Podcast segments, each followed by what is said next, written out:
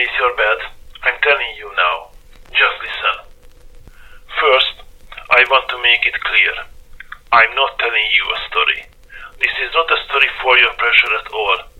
This is all about what I have already found out and I want to share with you to help you get out. Or, at least, stay alive longer. The first, far not mundane things you have to face here are the sounds of the night. Somehow, it is different from anything you have ever heard before. It would be so common to hear unfamiliar noises if you were at a new place anywhere else in the world. Even, I can simply say anywhere in the world, as I don't think San Diablo belongs to all reality. I cannot believe that more longer. I don't want to believe that more longer. I'm going to talk about this aspect later, but now we are at the voices. I know you are scared now. I know you are frightened of those dreadful voices underneath your bed, and honestly, underneath any bed. So was I. The first time I heard them, somehow I managed to put myself together, and despite my fear, I went down to see what's downstairs. But there was nothing but an exactly same room as my one, with a bed, a table with a chair, and a wardrobe, but nobody in. Christine put an armchair in my place later, but that was not in on my first night. I didn't even know about Christine. It seems that the downstairs room hadn't been used for a long time. I saw only some little footsteps on the floor and the furniture in the few years old dust. I thought they were rats or so, and I simply ignored that fact they looked alike rather shoe prints than pounds. Anyway, they were too tiny to belong to those loud noises, I told myself. So then, I spent a few hours checking around downstairs on my level and the upper floor, although the sounds came from under, not over the bed. But because by that time nobody lived at Annex C with me, even that was far too big for one person, I didn't find anything. I had to go back to my room, empty-handed. For most of us, to sleep in a foreign bed is quietly uncomfortable the first few nights. Weird, unfamiliar noises and sounds surround us. A crack, a slitter, a scratch. All of those noises have some understandable reasons. An old wind gets cold after a long, warm day, wind dancing among the chimneys, or birds hunting on the roof for insects. And, especially in the dark, we are able to believe that those noises come from underneath the bed, but actually they don't. Okay, I know, here it is a bit different. Those really came from underneath the bed, and nothing else dares to make a single noise. Not the birds, not the animals, not even the wind. Nothing dares to make any noise that was born by a mother, but them. Jesus told me, uh, no, not that one, there is a guy here. Everybody calls him Jesus. Probably because he always talks about how we have to love each other. He is short, barely a meter and a half, with long, sharp teeth. He has nothing in common with Jesus. At least, I don't think so. We all have to love each other, he always says, while stroking his one size bigger paunch and licking his lips with his long tongue. So, he told me that those things are not souls who were stuck between two universes and cannot move either direction. They make noises to get attention of anyone on their side to let them in their world. And sometimes they get it. Attention, I mean. So that's the time when they go quiet. Anything that can make them go back is powerful enough to kill them without a single word. Poor guys.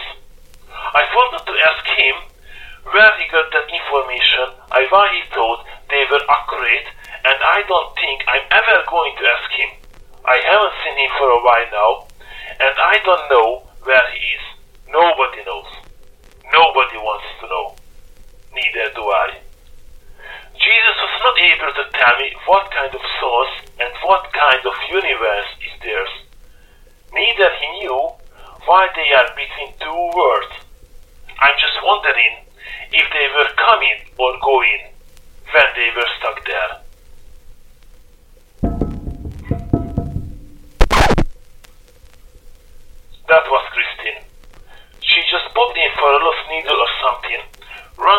my door, then left us quick as we came. She's, I don't know, she's Christine.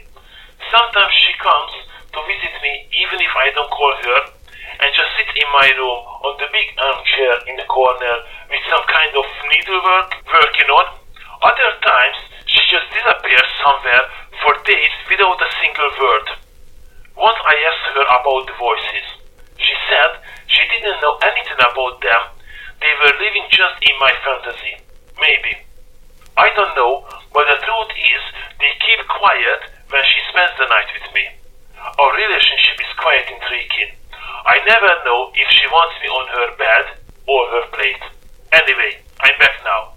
Sorry, where was I? Oh yes. So the voices. They are demons or ghosts or lost souls, as Jesus taught me, or some similar entities. I don't really know.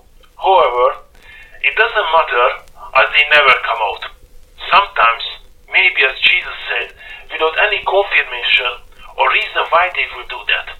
But even if they come out from underneath the bed, very very rarely, but they do, as I was told not only by Jesus, but Nicholas too, they don't want to kill you. Actually, most of the creatures here in San Diablo don't want to kill you. Really, they don't. They just have to.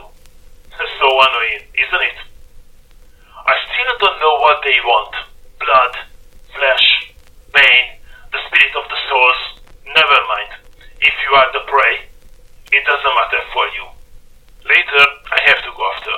I have a feeling this is one of the main things that keeps San Diablo alive, so I should know if I want to understand the city. But back to the voices that make you crazy every night. Usually, they don't want to leave this safe, musty, wet, and dark sanctuary nest. They just make noise. Jesus knows why. They just make noise. Incomprehensible sounds. Growling, screaming. Just make noise. Every single night. Never stop. But, as I told you, they are innocent. Mostly. If they wanted to kill you anyway, you wouldn't have a chance. So, do not bother them. Don't make them come out. You don't want that, really.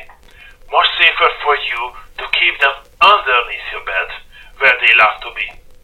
You can even use them as a reverse alarm system. While they are making the irritating noise, you know everything is alright. They keep quiet only when they are frightened. You certainly don't want to know of what about. So, you had better not to read them off. Trust me, the voices underneath the bed are not scary, but when they stop to murmur, that is, then that's the time when you had better run.